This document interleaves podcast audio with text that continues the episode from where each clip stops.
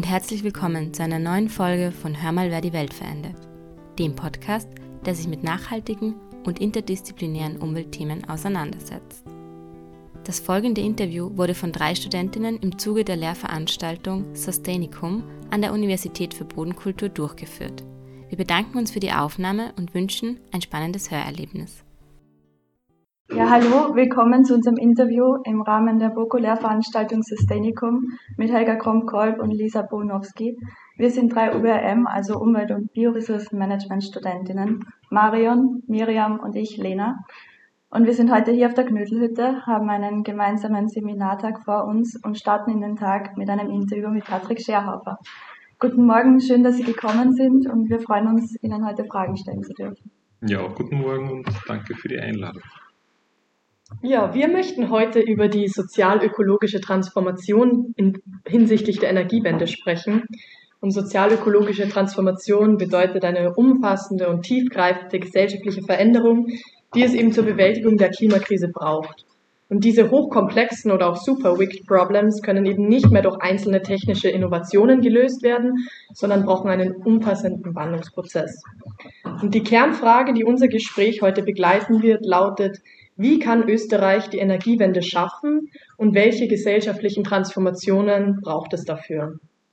Um der Antwort dieser Frage näher zu kommen, haben wir eben Patrick Scherhofer eingeladen. Danke an dieser Stelle, dass Sie sich nochmal Zeit nehmen und auf die Knödelbitte gekommen sind. Ja, ganz kurz zu Ihrer Person.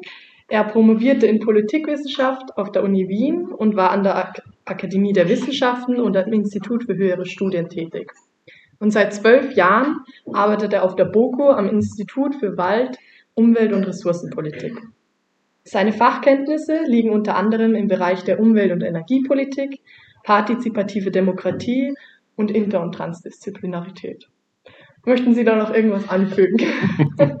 Nein, ich glaube, das reicht für eine Vorstellung. Gut. Ja, dann wollen wir vorab auch noch darauf hinweisen, dass das Thema Energiewende eben ein sehr umfangreiches ist und wenn wir uns den Status quo der erneuerbaren Energien ansehen, müssen wir beobachten, dass wir noch weit entfernt davon sind, hundertprozentig erneuerbare Energien zu nutzen. Und für das Ziel, bis 2040 Klimaneutralität zu erreichen, noch sehr, sehr viel passieren muss. Außerdem muss differenziert werden äh, zwischen den Bereichen Strom und Wärme. Wir verzeichnen nämlich in diesen Bereichen sehr unterschiedliche Fortschritte und es bestehen unterschiedliche Zielvorgaben. Deswegen müssen wir uns immer fragen, worum geht es eigentlich? Ähm, denn in Österreich greifen wir im Strombereich zu 80 Prozent auf erneuerbare Energien zurück und für den Rest werden noch fossile Energieträger genutzt. Und in dem Bereich der Wärme nutzen wir etwa 35 Prozent erneuerbare Energien und 65 Prozent fossile Energie. Und eben auch im Bereich Mobilität schneiden wir in Österreich nicht gut ab und haben noch viel zu tun. Diese Informationen habe ich aus einer Folge des Podcasts Carpe Diem mit Patrick Scherhofer als Experten über erneuerbare Energien und wie wir mit Energie achtsamer umgehen können vom 8. Februar 2022. Und in diesem, in, also in dieser Podcast-Folge sprechen Sie, Patrick Scherhofer, davon, dass Energiewende erst Stromwende, dann Wärmewende und zuletzt Verkehrswende bedeutet. Und dazu eben unsere erste Frage. Kann man denn in Österreich schon von einer Energiewende sprechen? Ich glaube, Sie sagen es schon ganz konkret. Also es soll nicht eine Aneinanderreihung oder Folge sein von diesen drei Wendepolitiken, sondern es muss gleichzeitig stattfinden und das ist gleichzeitig auch die große Herausforderung. Ähm, politisch gesehen ist momentan eben diese Stromwende im Mittelpunkt, eben mit diesem Ziel, bis 2030 bilanziell ähm, den Stromsektor auf erneuerbare Energien umzustellen. Aber das ist eben weitgehend zu wenig, wenn wir eben an das Ziel 2040 Klimaneutralität denken. Und die Herausforderungen eben im Bereich Mobilität und Wärme sind noch um ein Vielfaches äh, größer. Sie haben es ja schon richtig gesagt, also im Mobilitätssektor sind wir fast ausschließlich fossil unterwegs und im Wärmesektor eben zu 60 bis 70 Prozent auch noch fossil abhängig. Und ja, im Strom werden wir das auch denke ich, schaffen. Da schaut das eigentlich sehr gut aus, dass wir hier 100% bilanziell erneuerbare Energien äh, haben 2030, aber in den anderen Sektoren mh, hm, braucht es massive Anstrengungen. Weshalb ist es denn, weshalb ist in dem Bereich Wärme beispielsweise noch so wenig passiert und wer steht dabei im Weg? wer steht im Weg? ähm, es ist eigentlich sehr viel passiert im, im Sektor Wärme, weil wir hier den Energiebedarf in den letzten Jahrzehnten sogar senken konnten. Im Vergleich, also jetzt im Vergleich jetzt zum Mobilitätssektor, wo massive Steigerungsraten da äh, wir feststellen konnten, eben was den Energiebedarf äh, betrifft, weil wir eben äh, sehr viel weiterfahren mit unseren, vor allem mit unseren Kfz und ähm, sehr viel öfters auch äh, dieses Verkehrsmittel benutzen. Im Wärme, also im Gebäudesektor ist da eben viel passiert. Ja. Gleichzeitig sind wir aber noch von so vielen fossilen Energieträgern dort abhängig. Ja. Also man nehme auch nur die Fernwärme her, wo viele Nutzer und Nutzerinnen eben glauben, ja, das ist eine sozusagen eine gute Form und man nicht einmal dann weiß, woher diese Fernwärme eben kommt, ja, ob das eine Abwärme ist von einem fossilen Industriebetrieb, zum Beispiel wie bei mir zu Hause von der OMV. Äh, auch interessant, ne? ich habe Fernwärme und dann wird das von der OMV eben ähm, auch geliefert. Ja, äh, habe ich mir auch nicht irgendwie aussuchen können, weil ich habe hier keine Alternativen sozusagen, wenn ich dort äh, eingezogen bin oder hätte mir das vorher überlegen müssen. Ähm, Katharina Rochenhofer hat es jetzt bei der Zukunftskonferenz auch nochmal gesagt, wir haben heuer noch tausende Gasheizungen in Neubauten eingebaut äh, in Wien und in Österreich. Ja. Also das sind Dinge, die eigentlich nicht mehr passieren dürften, auch unabhängig von der Ukraine-Krise. Ja. Das hätte man sich schon vorher überlegen äh, sollen. Ähm, wer im Weg steht, ja, also da stehen wir uns selber im Weg, aber äh, wie ich an meiner eigenen Betroffenheit, wenn man sich sozusagen umschaut und wo man, wo man hinzieht und welchen, äh, welche Wohnung oder welches Haus äh, man, man benutzt. Aber natürlich eben auch auf der politischen Ebene muss hier schon viel früher, wir haben seit der Regierungsbeteiligung der Grünen einen, einen gewissen, können wir als PolitikwissenschaftlerInnen schon einen gewissen Wandel feststellen, aber der noch nicht weit genug geht, weil es eben auch nur die kleine Regierungspartei ist. Und da gilt es eben jetzt, ähm, nicht nur die Elene, also die Lore Gewessler nachzudenken, sondern da müssen eben alle politischen Kräfte, auch die Opposition, daran denken, dass hier das weitergebracht werden muss. Ja. Und ich meine, es passt jetzt nicht, aber mich regt es furchtbar auf und das ist die Stadtstraße in Wien und, und da rede ich auch von der Sozialdemokratie in Wien, äh, die natürlich ganz wunderbare mit Smart City Strategie und, und Klimastrategie und auch die Klimateams, die in Wien, also da passiert so viel und auf der anderen Seite versucht man noch immer an dieser Straße festzuhalten mit allen auch sozusagen legalen, aber für mich auch sozusagen abstrusen Mitteln, die da eingesetzt werden. Und ich glaube, das tankiert ja uns alle hier und das ist auch so ein bisschen der Aufreger in unserer Bubble oder in unserer Community. Und ich zähle mich da durchaus dazu. Und das geht einfach nicht. Ich kann nicht 2022 noch immer glauben als Sozialdemokratie, ich muss Straßen bauen. Sorry, wenn ich das so deutlich auch sage, aber ähm, da bin ich auch emotional berührt. Also vermischen sich da auch irgendwie die beiden Weltbilder. Einerseits möchte sich jeder irgendwie verändern und sagt, ja, natürlich wollen wir klimaneutral werden aber dann hängen, hängen noch immer die alten Muster im Kopf und man möchte irgendwie auch so weitermachen, wie man es eben gewohnt ist. Das ist, finde ich, eine super Feststellung auch. Also in der Politikwissenschaft sprechen wir sehr stark eben von diesen Pfadabhängigkeiten. Ja. Also im, in diesen institutionellen Theorien, die wir verwenden, ist es sozusagen institutional inertia. Das ist sozusagen, sind so feste Systeme, ja, und wie denkt natürlich Sozialdemokratie auch in diesem Zusammenhang, ja, Sicherung der Arbeitsplätze, Mobilität ähm, ist wichtig auch, ja, ist sozusagen auch ein, ein, ein Grundrecht und ein Freiheitsrecht. Und das, das, das hat einen Stellenwert, das darf man natürlich aus, aus meiner politikwissenschaftlichen Perspektive auch nicht vergessen, aber gleichzeitig muss ich dann schon so schlau sein und sagen, okay, ich muss meinen Wähler und Wählerinnen dann vielleicht auch, wenn wir eben die Klimakrise haben, auch etwas anders verkaufen das bewusst verkaufen. Ja? Und von diesen Pfadabhängigkeiten, die nicht einfach zu zerstören sind oder zu verändern sind, aber auch wegzukommen. Ja, ja das stellt sich dann eh gleich die nächste Frage, weil es, ja, WissenschaftlerInnen warnen ja schon seit Jahren, dass endlich was weitergehen soll. Und es passiert irgendwie, also dieser große Wandel ist noch nicht passiert. Und jetzt stelle ich mir eben die Frage, braucht es doch akute Krisen, damit wir es schaffen, ausreichend zu handeln? Und Problematiken ernst zu nehmen? Mhm. Also ich rekurriere da immer auf, auf eigene Lebenssituationen. Ich glaube, jeder von uns weiß, wenn es akute Krisen gibt, und die gibt es in jedem Leben, ja, ähm, dann entsteht da etwas, entwickelt etwas und im, im Nachhinein denkt man sich dann, also kommt man drauf, dass das doch sehr gute Krisen waren. Ja. Ähm, gleichzeitig sage ich, wir dürfen nicht ähm, nur aus Krisen lernen. Dürfen, sondern wir müssen es schaffen, sowohl inkrementelle, aber auch halt radikalere Veränderungen auch ohne Krisen vorzunehmen. Und das ist ähm, sicherlich nicht einfach. Also die inkrementellen Änderungen ja, aber die radikaleren Änderungen ohne Krise, die sind sozusagen nicht einfach. Aber da ist auch das Positive, glaube ich, dahinter, dass man diese Pfadabhängigkeiten verlässt und sich auch traut, da etwas Neues auszuprobieren. Und da braucht es natürlich auch, ich sage mal, Leadership und Führung. Ja? Damit meine ich nicht nur politisches Leadership, sondern auch in, im Aktivismus, ja? äh, wo man sagt, okay, diese Veränderungen trauen wir uns. Und ich habe gerade ein, ein, äh, eines meiner Forschungsprojekte beschäftigt sich gerade mit, wie man aus nachhaltigen Nischen im Mobilitätssektor zu nachhaltigen Normen gelangen kann. Und aus, es so viele schöne Nischen gibt es, wo Nachhaltigkeit auch funktioniert und wir müssen es eigentlich nur schaffen, aus diesen Nischen eine Mainstream, ein Mainstream-Handeln, eine Mainstream-Politik zu machen. Ja, also nur unter Anführungszeichen, aber das wäre sozusagen ein schöne, schönes Ziel und eine schöne Aufgabe. Und wo sehen Sie in diesem Zusammenhang eben jetzt die Aufgabe der Wissenschaft? Also auch im Hinblick auf die Energiewende. Ähm, welche Rolle spielt die Wissenschaft, um gesellschaftliche Transformationen einzufordern? Und welche Verantwortung hat auch die Wissenschaft? Und war die Wissenschaft bisher zu leise? da ich ja hier in einer Lehrveranstaltung sitze, die von der Helga Krump-Kolb geleitet wird, kann man natürlich sagen, dass ähm, viele Wissenschaftlerinnen eben nicht leise waren und durchaus eben hier auch ähm, medial ähm, für Aufsehen äh, gesorgt haben und diesen Schritt auch gewagt haben.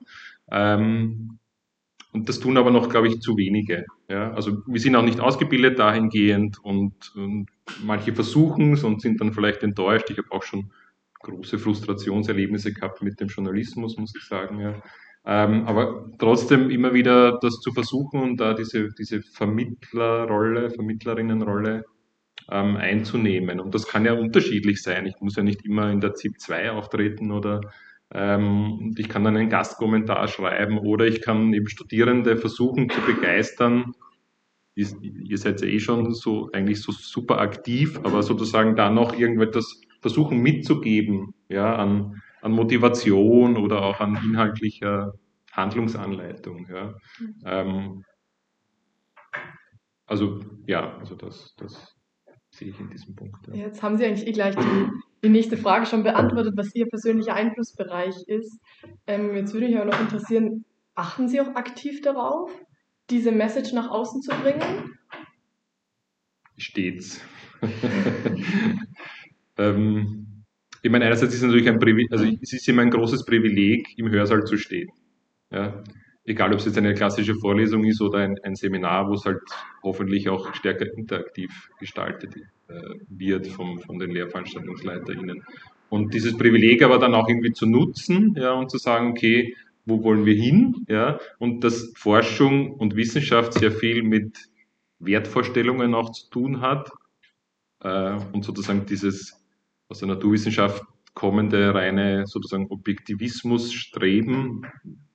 Als Sozialkonstruktivist hinterfrage ich das natürlich komplett, ja, aber das sind halt auch unterschiedliche epistemologische Zugänge zu, zu dieser Sache. Aber da halt, das sind Wertvorstellungen, ja, und, und wenn viele WissenschaftlerInnen sozusagen hier nachhaltige Wertvorstellungen leben, ähm, dann halte ich das für nicht schlecht. Muss ich auch so ehrlich sagen. Ja. Genau, also ähm, ein bisschen ein Themenwechsel, also nicht wirklich, aber genau, also die Frustration beispielsweise, die wir irgendwie als junge Menschen und auch als UBM-Studentinnen oft erleben und frustriert sind, weil wir das Gefühl haben, dass eben diese Dringlichkeit einer Energiewende noch immer nicht bei politischen EntscheidungsträgerInnen angekommen ist. Und deshalb haben wir uns die Frage gestellt, wie es denn von einem Umweltbewusstsein beziehungsweise dem Aktivismus jetzt zu, zu, zu, tatsächlichem Handeln in der Politik kommen kann. Also wer kann überhaupt handeln und ist im Endeffekt für Veränderung verantwortlich? Ja, das ist natürlich eine, eine Frage, die jetzt mehrere Aspekte ähm, zu thematisieren bedarf. Ich glaube, also aus unserer Forschung, also auch, also denke auch, was auch was Reinhard Steurer sagt und Kollegen und Kolleginnen, wir haben uns die Fridays for Future Bewegung ja schon jetzt öfters auch angeschaut, war es natürlich ein zentrales Momentum. Ja.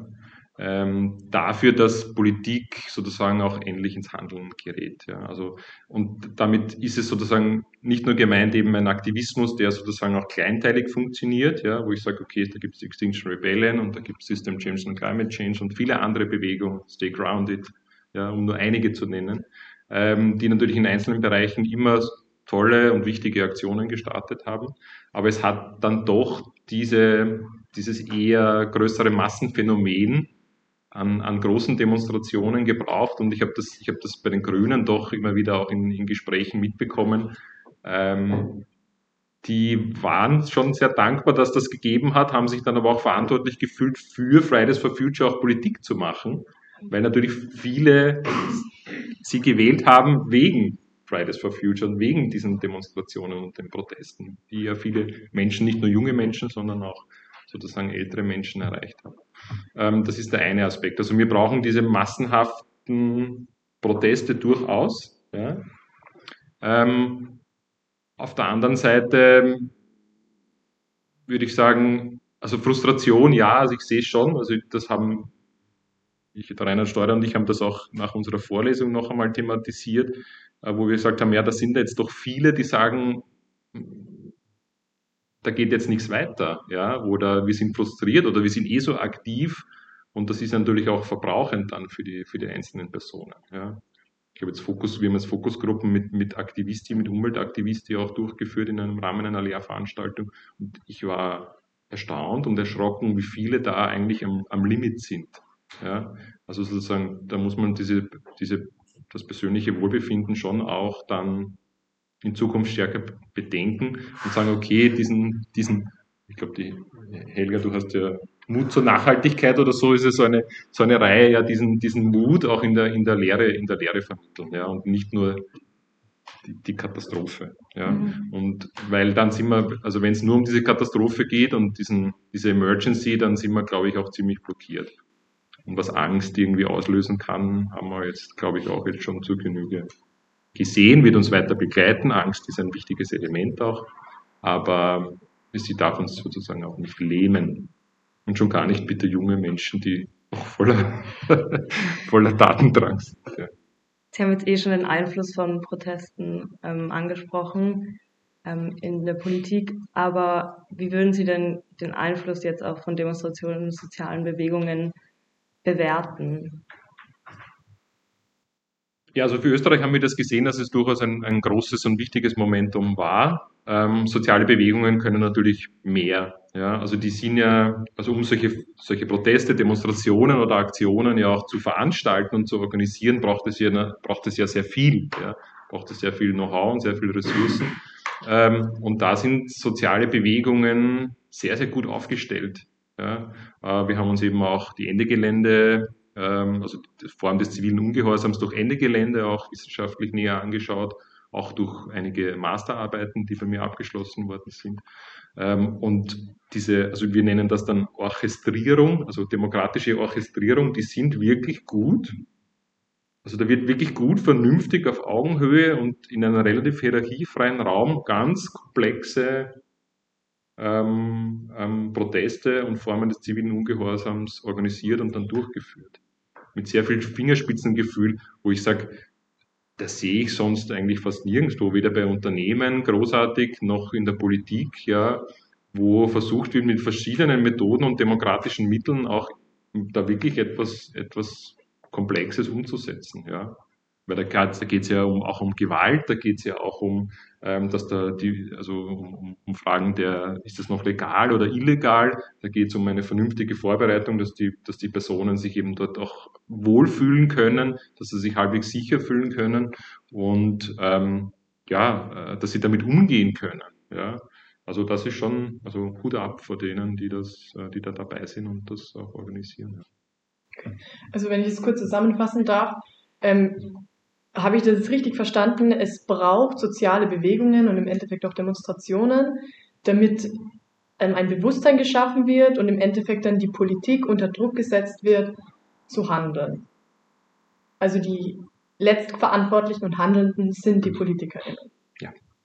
Ja, also immer. Und dann wir als Gesellschaft. Ne? Also es ist halt, ähm, einer meiner Schwerpunkte ist es sozusagen, sich über Demokratie Gedanken zu machen und sozusagen die klassische repräsentative Demokratie stößt einerseits an ihre Grenzen, funktioniert, aber wie es in der Corona-Krise gezeigt wurde, durchaus noch immer sehr gut. Ja? Also sozusagen hier Vorgaben zu machen, parlamentarischen Prozess, ähm, ähm, Regierungsvorlagen, also das, das, das funktioniert alles und können wir auch glücklich sein, dass das eigentlich gut funktioniert. Aber äh, es braucht auf der anderen Seite eben stärkere partizipative Elemente, wo man sagt, ich mache etwas gemeinsam mit den Bürgern und Bürgerinnen oder sogar ich lasse die Bürger und Bürgerinnen allein etwas bestimmen. Ja? Also aktuell in Wien vielleicht das, das für mich auch gute Beispiel, weil wir vorher über Wien vielleicht auch negativ gesprochen haben oder wo Wien halt sich noch weiterentwickeln könnte im Mobilitätsbereich, wenn es um die Stadtstraße geht, ist, sind sicher diese partizipativen Klimabudgets. Das gibt es ja in Paris schon eigentlich seit, seit, weiß ich nicht, seit zehn Jahren oder so jetzt schon, ja, weiß ich jetzt nicht genau, aber seit vielen Jahren. Ähm, und da die Leute mitbestimmen zu lassen, ja, wunderbar. Und das müssen wir natürlich viel mehr einsetzen und viel stärker lernen. Ich habe gestern hat eine, eine Kollegin ihre Masterarbeit präsentiert im, im Masterseminar und die hat dann äh, sich mit Windkraft auseinandergesetzt und hat gefragt Menschen, was würden sie sich vorstellen, wie könnte so ein idealer Entwicklungsprozess bei, einem Wind, bei einer Windkraftanlage ausschauen, wo sie sich beteiligen. Und sie hat dann erstaunt feststellen müssen, dass da viele gemeint haben, Information ist schon reicht schon, das ist schon Partizipation. Ja? Und wenn man diese Stufen anschaut, eben Information, Konsultation, Mitbestimmung bis zur Selbstbestimmung, wir müssen diese Leiter der Partizipation einfach dauernd rauf und runter gehen und auch die Politik muss das bereit sein. Ja? Also wenn wir glauben, wir können mit dem System jetzt unsere Demokratie sichern, ähm, dann habe ich da aus politikwissenschaftlicher Perspektive durchaus ein Fragezeichen dahinter. Weil die Gefahr ist, dass wenn Krisen jetzt immer stärker werden sollten, es autoritäre Muster sich durchaus in der, in der Demokratie ähm, viel stärker zum Ausdruck kommen werden. Dann kann man noch immer vielleicht von semi-demokratischen Systemen sprechen, aber wir sehen sie auch in einzelnen Ländern, also auch in Österreich gab es bestimmte Strömungen, auch während der Corona-Krise. Stichwort nur zum Beispiel Demonstrationen zu verbieten. Also das ist für mich zum Beispiel so eine rote Linie. Das geht nicht in einer Demokratie, ja. Egal welche, welches, welchen Virus oder was wir sonst äh, irgendwie haben, ja. Ähm, und da müssen wir ein bisschen vorsichtig auch sein. Ja, und ich meine, Sie haben schon angesprochen mit zivilen Ungehorsam und jetzt im Vergleich zu Deutschland ist es in Österreich ein eher neueres Phänomen, so jetzt das ziviler Ungehorsam also gemacht wird. Und also wir sehen jetzt auch in Österreich eben eher eine Bandbreite an Aktionen in letzter Zeit, also zum Beispiel Lubau bleibt, die Besetzung der Baustelle in Hirstetten und dann auch wieder so Aktionen, wo sich Aktivistinnen an den Wiener Gürtel kleben. Also wie sehen Sie, wie wirkungsvoll sehen Sie äh, zivilen Ungehorsam und braucht es diesen auch? Ja, ja. Also äh, und es kann aber nur ein Teil sein. Ich habe ähm, eine andere Podcast-Aufnahme eben mit einer mit einer Teilnehmerin vom vom Klimarat und da habe ich natürlich aus meiner politikwissenschaftlichen Sicht sehr viel über die Bedeutung von diesen Protesten und auch Formen des zivilen Ungehorsams gesprochen. Ja. Und dann habe ich gemerkt bei ihr, wie vorsichtig sie dann plötzlich geworden ist. Ja. Also viele können natürlich mit dem auch nicht umgehen oder wollen gar nicht dabei sein. Oder ich kann mich noch bei den, ich war bei der ersten Fridays for Future Demonstration dabei, wo dann so geschimpft wurde, na, das sind jetzt, da waren ja viele Schüler und Schülerinnen und Studierende und dann geht's, geht's arbeiten, geht's hackeln in Wien. Also das war sozusagen, macht irgendwas anderes, macht irgendwas Gescheites. Ähm, das hat sich schon ein bisschen verschoben und jetzt auch verbessert. Aber ich sage, es kann ein, es muss ein wichtiger Teil sein. Ja, aber ist, da, da sind jetzt nicht alle gleich dabei. Was aber wichtig ist bei den Formen des zivilen Ungehorsams, und das kann zum Beispiel Ende Gelände sehr gut, weil ich das auch genau untersucht habe, ist, dass man in der medialen Vermittlung immer hier auch Legitimation braucht, also Unterstützung braucht. Also es darf nicht so weit gehen, dass ich dann nur ganz radikal bin und zum Beispiel dann auch sozusagen Gewalt gegenüber Menschen durchführe. Das ist so ein bisschen eine rote Linie. Gewalt gegenüber Sachen, also im Sinne, dass ich einen Zaun durchschneide, das akzeptieren noch relativ viele, aber Gewalt gegenüber Menschen wäre auch so eine rote Linie. Ähm, und da äh, zu schauen, also das kann nicht für jeden ein Mittel sein, aber es müssen die, die das Mittel einsetzen, dann auch in der Gesellschaft noch eine Rückendeckung bekommen. Sei die medial oder sozusagen gesellschaftlich ausgedrückt. Und da, das ist oft ein schmaler Grad und den können die Bewegungen momentan noch recht gut bewerkstelligen. Wie wird denn ziviler Ungehorsam in verschiedensten Gruppen der Gesellschaft so wahrgenommen? Ähm, ist, trifft dies auf Verständnis und ist das eigentlich das Ziel? Oder? Jein, also ich glaube, selbst ich als Wissenschaftler, ich, also ich hätte mich durchaus gerne in meiner, in meiner Laufbahn, also ich war halt nur in der Wissenschaft tätig, durchaus gerne manchmal ans Rektorat angekettet, weil ähm, da, da kommen Entscheidungen, wo ich nicht einverstanden war. Ja?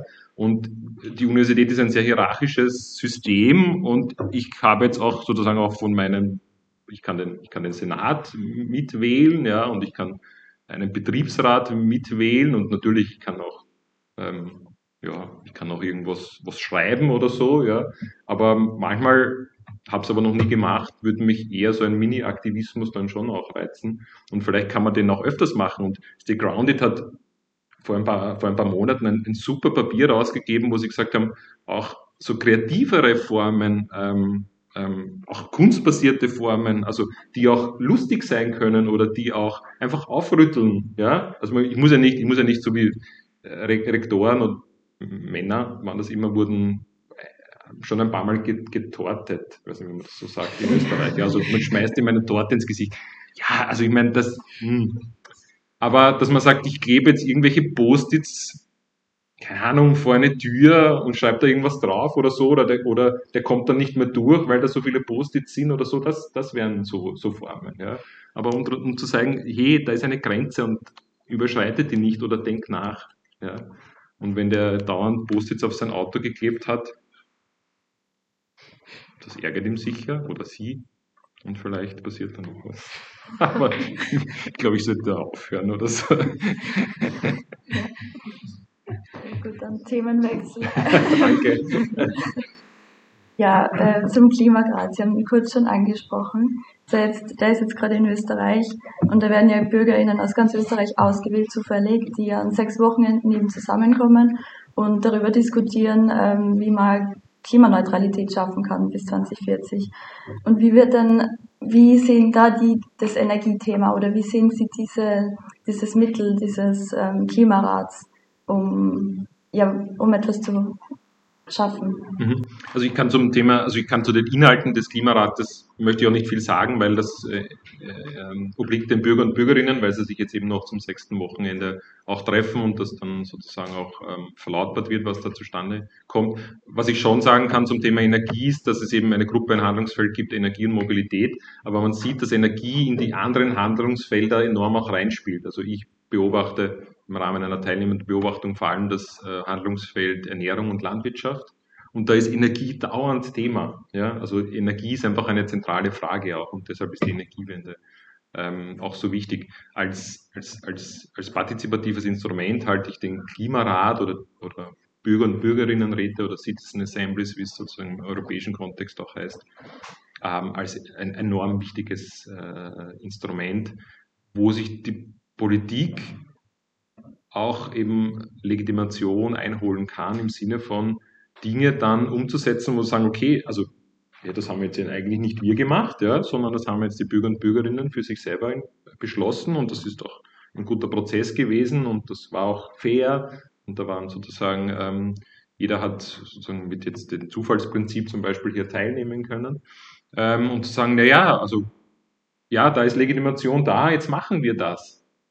Weil also nur ein Beispiel, was natürlich energiemäßig auch eine Rolle spielen würde, sind Geschwindigkeitsbeschränkungen. Ja, kann ich schon sagen, dass das Thema jetzt im Klimarat war. Also, ähm, wir reden jetzt von 180, 30. Ja, ähm, die Politik, das ist so, also wäre so, da braucht man nur Schilder aufstellen. Ja, also das ist so einfach umzusetzen. Ja, trauen sie sich nicht. Aber Sie sehen Chancen auf Umsetzung. Also traut sich die Politik nicht, Entschuldigung, dass ja. ich das konkretisiere. Im Klimarat schauen wir mal, ähm, aber kann, ich kann Ihnen sagen, dass dort das diskutiert wurde.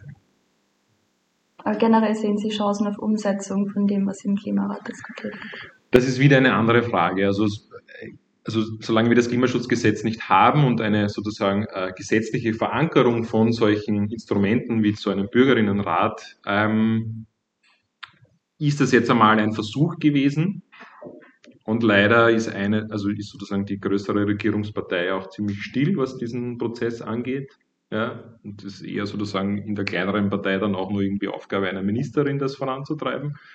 Ähm, da hätte ich mir als Politikwissenschaftler schon von Anfang an auch einen, einen, einen stärkeren Zusammenschluss gewünscht, um halt jetzt dann auch die Möglichkeit zu erhöhen, dass, aus diesen Ergebnissen äh, etwas wird, beziehungsweise die umgesetzt werden.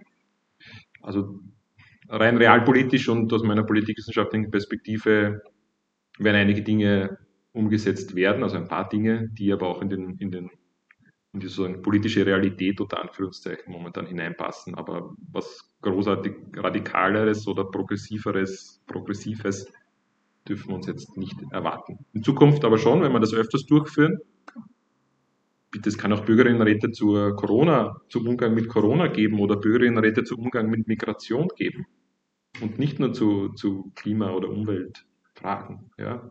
Also ich stelle mir dieses partizipative Instrument öfters vor unter unterschiedlichen Themenfeldern und das nicht nur auf Bundesebene, sondern eben auch Landesebene gibt es halt schon in Vorarlberg zum Beispiel oder auch Salzburg ähm, und auch auf Gemeindeebene. Und dann nicht nur Bürgerinnenräte, sondern da gibt es so viele Methoden. Ja. Einfach anwenden. Jetzt haben wir uns im Zuge dieser Lehrveranstaltung mit verschiedenen Mitteln ähm, beschäftigt und eins davon, was halt auch immer wieder vorgekommen ist, sind die SDGs, also die Sustainable Development Goals von den Vereinten Nationen. Und dazu wäre meine Frage, also es gibt halt auch Stimmen, die SDGs für politisch tot halten. Wie stehen Sie dem gegenüber? Ich habe Ihre Fragen bekommen, dankenswerterweise, und dann habe ich mal jetzt doch etwas länger zu dieser Frage was überlegt und jetzt weiß ich noch immer nicht, was ich dazu sagen soll, weil wie, die, wie das mit den SDGs gekommen ist und jetzt auch sozusagen dann in Österreich ja durch dieses Uninetz auch versucht wird, auch umzusetzen oder hat die Bundesregierung dann auch gesagt, liebe Universitäten, macht's da was in dem Bereich, SDGs sind wichtig, weil wir müssen ja der UN dann reporten, was wir tun. Und dann haben wir gesagt, okay, die Universitäten nehmen es, um einen gesellschaftlichen Wandel zu initiieren, durchzuführen, anzustoßen, ich weiß nicht, ob das die, der richtige Ort ist. Ja, also die können das gerne begleiten oder auch Inputs geben. Also ich, ich bin noch immer skeptisch. Viele, also in vielen Bereichen haben wir ja, also in Österreich kann man sagen, ja, in vielen SDGs sind wir ja auch schon super da. Okay, das ist, betrifft den globalen Süden, aber nicht uns. Ja, das kann man dann gut auch reporten.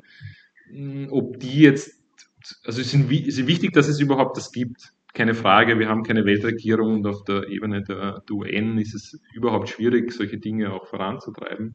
Und es braucht die globale Ebene auch, ja, schön, schön und gut, aber ich sehe es als zu abstrakt noch und als zu abstraktes Konstrukt und, und in Österreich auch schlecht umgesetzt. Ich kenne es nicht, die Umsetzung in anderen Ländern, ja, aber da hätte es mehr gebraucht, als nur den Unis ein bisschen Geld zu geben, damit sie dann ein bisschen, ich sag's, Spielgeld haben und ein bisschen was tun ich habe Hoffnung, dass Uninetz 2 jetzt auch noch stärker was vorantreibt. Ich will das auch, also ich bin ja auch Teil davon, ich will das nicht schlecht reden, aber ich glaube, um jetzt da das Große zu machen, also das ist einfach viel zu wenig. Okay. Ja, wir würden gerne noch über Suffizienz sprechen, um das auch den Zuhörerinnen zu erklären. Dabei geht es um einen Lebensstil mit möglichst geringem Energie- und Rohstoffverbrauch. Und Umweltschutz soll hierbei auch durch Verhaltensänderung erzielt werden. Und es geht auch um die Frage nach dem rechten Maß und nach Entschleunigung. Und jetzt möchten wir Sie fragen, wie stellen Sie sich einen suffizienten Lebensstil auf gesellschaftlicher Ebene vor? Geht das? Hm, ja, also das, das, das, da fragt man wieder den Politikwissenschaftler, aber sozusagen, dann kann er nur auf seine eigene Lebenswelt vielleicht äh, rekurrieren. Bin, glaube ich, nicht so super suffizient unterwegs und sto stoße auch zu Hause durchaus an meine, an meine Grenzen. Also bei meiner Frau, bei meinen Kindern, auch bei meinem Hund vielleicht in, in, der, in der Ernährung. Ja. Also sollte nur insektenbasiertes Essen äh, essen, äh, isst aber auch andere Sachen. Ja, ähm, ja also ich glaube, da haben wir noch viel, viel Chancen, viel Möglichkeiten und ähm, schauen wir uns nur alle selber an, wie wir tun und wie wir leben. Die, die große Frage, die man sich stellen muss, ist, kann, können wir unter den Systemgrenzen, die wir jetzt haben, überhaupt einen suffizienten Lebensstil entwickeln und vorantreiben oder praktizieren? Und da würde ich sagen, eher nein. Das okay, also heißt, also Sie meinen jetzt, ob quasi ein suffizienter Lebensstil mit dem kapitalistischen Wirtschaftssystem einhergehen kann? Man kann es jetzt Kapitalismus nennen, man kann es Marktwirtschaft nennen, man kann es überhaupt unsere, unsere Vorstellung von gesellschaftlichem Zusammenleben und Entwicklung benennen. Ja, ich würde es jetzt nicht nur rein auf den, auf, auf, auf, auf den Kapitalismus oder auf eine Marktwirtschaft reduzieren wollen. Ja. Also da bin ich eher vorsichtig, dass, dass, dass, dass hier die Systemgrenzen eigentlich so sind, dass wir momentan nicht suffizient agieren können. Oder wir, wir verstecken uns wirklich in irgendeine Höhle, in irgendeine Nische, ja, also Höhle jetzt beginnt nur als Metapher gemeint, und dort können wir das leben. Ja, wenn wir uns hier jetzt an der Knödelhütte einsperren und unsere, unser Gemüse da draußen anbauen oder so, ja, wir 30, 25, ja, dann geht das, aber es ist sozusagen nicht äh, Mainstream-fähig. Ja weil einfach da so viele Bedingungen draußen sind, die wir nicht direkt beeinflussen können, aber von denen wir so extrem abhängig sind. Ja. Mhm. Und deshalb, ja, also suffiziente Lebensstile ist immer sozusagen Individuen handeln zu lassen, aber diese Individuen brauchen Rahmenbedingungen. Brauchen Rahmenbedingungen, dass wir überhaupt in einer Kreislaufwirtschaft, dass wir Produkte aus einer Kreislaufwirtschaft überhaupt beziehen können, weil wir brauchen Dinge für unser Leben und dazu braucht es andere Systemgrenzen. Ja, und das ist das Entscheidende. Ja, ähm, also würden Sie schon auch sagen, dass es, wenn man sich jetzt entscheidet, ja, ich möchte jetzt super nachhaltig und suffizient leben, dass das heute jetzt einfach schwierig ist, weil es eben diese Rahmenbedingungen noch nicht so ausgereift sind. Ja. Und was wir halt schon noch untersuchen in, in Forschungsprojekten ist das, was soziale Normen angeht. Also viele unserer sozialen Normen sind, und ich sehe es ja auch bei der Entwicklung meiner, meiner fast schon erwachsenen Kinder, da ist das, da ist das total schwer. Es gibt einfach ganz andere Vorbilder in dieser Welt, ja, und ganz andere Lebensvorstellungen. Und wenn ich jetzt, keine Ahnung, ähnlich so irgendein Superstar, da gibt es ja ein paar vielleicht, die so ein bisschen auf Nachhaltigkeit tun, oder irgend so Fußballer oder irgend so der so ganz toll ist, ja, der so gehypt wird, der sagt, nein, das Geld brauche ich nicht, ich lebe mal so, ich mache zwar weiterhin meinen tollen Sport oder so, ja, ähm, das möchte ich einmal sehen und dass das nicht nur einer ist, sondern dann alle machen. Und wenn das jetzt dann die Norm ist, als sozusagen, das ist ein gutes Leben, dann hätten wir viel gewonnen. Aber wir haben momentan so viele Vorbilder, ähm, die ganz was anderes leider machen. Ja, also nach wie vor ist halt in den Köpfen der Menschen, auch in mir ehrlich gesagt, diese, dieser Wunsch nach Reichtum und hoher Wohlstand, wie man das auch immer nennen will, halt ganz groß. Und also, ja, da stellt sich dann eben die Frage, müssen wir uns durch diese Umweltkrisen, eben die Frage eines guten Lebens neu stellen. Also, oder wie stellen Sie sich ein gutes Leben im Jahr 2050 vor? Ja, also ich, ich möchte, also ich glaube, wenn wir diese demokratischen Mittel einsetzen, verstärkt, dann habe ich schon die große Hoffnung, dass wir es schaffen, sozusagen ähm, hier dieses gute Leben auch neu zu denken. Und ich möchte immer, ich, ich habe es ja im Vorfeld, wie wir uns getroffen haben, auch schon, schon gesagt, ähm, dass das gute Leben immer noch ein Leben ist, wo es Konflikte gibt und wo es Krisen gibt und wo es äh, wo es auch Verschwendung gibt und manche, manche etwas anderes machen, ja. Also das ist eben, das ist unser Leben, ja, und das ist die Welt und das ist auch schön und gut so. Ähm, aber es muss im Ende sozusagen eher in so einem Denken eben von, von, von Kreislaufwirtschaft und Nachhaltigkeit und auch zukünftige Generationen und einfach nicht nur verbrauchend sein. Also wir sind ja nicht nur verbrauchend gegenüber der Natur, sondern auch irrsinnig verbrauchend gegenüber uns selbst. Und ich denke, da sehen eh schon viele die Grenzen auch. Ja. ja. Ähm, viele verbinden mit einem nachhaltigen Leben auch Verzicht und das ist jetzt erstmal ein, ein, negativer, ein negatives Gefühl.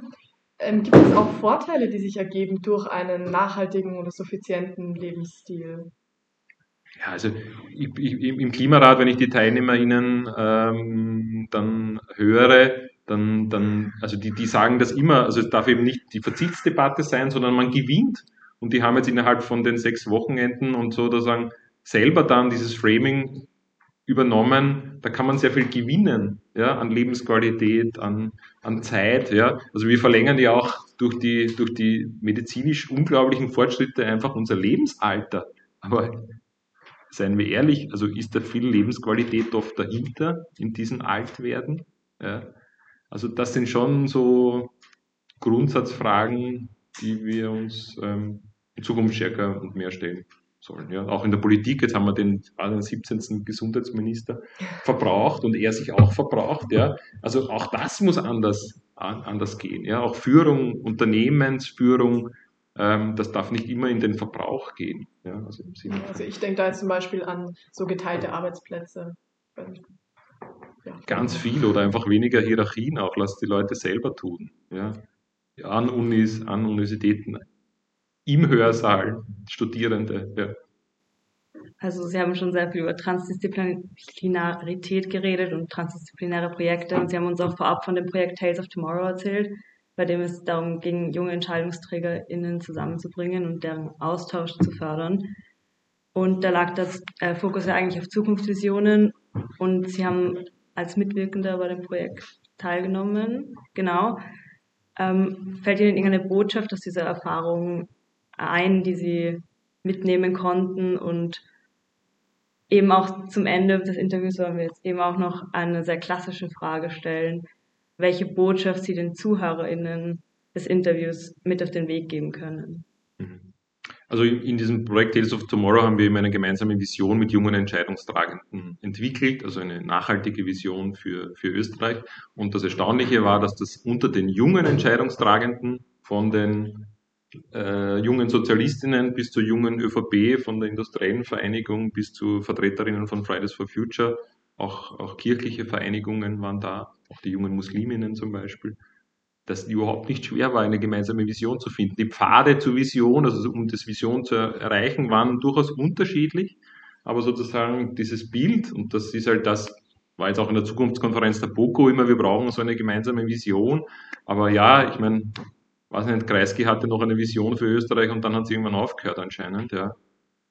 Ja, da, kann, da könnten wir schon noch ein paar, wo auch immer diese VordenkerInnen herkommen, die können aus der NGO-Szene kommen, das kann auch für mich auch Katharina Rockenhofer sein, ja, also das kann auch aus, aus, dieser, aus dieser Ecke kommen, ja, wir müssen jetzt nicht, vielleicht kann es, kann es auch ein kirchlicher Würdenträger sein, ja, weiß ich nicht, da bin ich halt eher vorsichtig, aber ja, also aus irgendeiner spirituellen Ecke, sage ich einmal, könnte das auch sein. Ja, der, der ein bisschen vordenkt und andere mitdenken lässt und dann sage ich, okay, dort wollen wir hin. Ja, vielen Dank für dieses interessante Gespräch und dass Sie sich Zeit genommen haben, mit uns über dieses große Thema zu reden. Ja, ja vielen Dank. Ich glaube, was wir uns eben noch mitnehmen so, ähm, können, ist, dass man vielleicht auch etwas mutig ist, auch wenn man vielleicht selber mal Entscheidungen treffen kann. Genau. Ja. Dankeschön. Vielen Dank auch von unserer Seite an Marion, Miriam und Lena für die Durchführung des Interviews, an Lisa Bohonowski für die Koordination und an Patrick Scherhaufer für die interessanten Einblicke in doch sehr komplexe Themen. Wir hoffen, euch hat die Folge gefallen. Falls ihr nun selber Lust auf Sustainikum bekommen habt, diese BOKU-Lehrveranstaltung unter anderem mit Helga Kromp-Kolb und Lisa Bohunowski könnt ihr sowohl im kommenden Winter- als auch Sommersemester besuchen. Zu guter Letzt noch ein Hinweis in eigener Sache. Patrick Scherhaufer hat im Interview auf unsere Folge zum Klimarat hingewiesen. In dieser Folge erfahrt ihr, was der Klimarat eigentlich genau ist und wie das Ganze funktioniert. Hört doch gerne mal rein. Vielen Dank fürs Zuhören und bis bald. Euer Hör mal, wer die Welt verändert.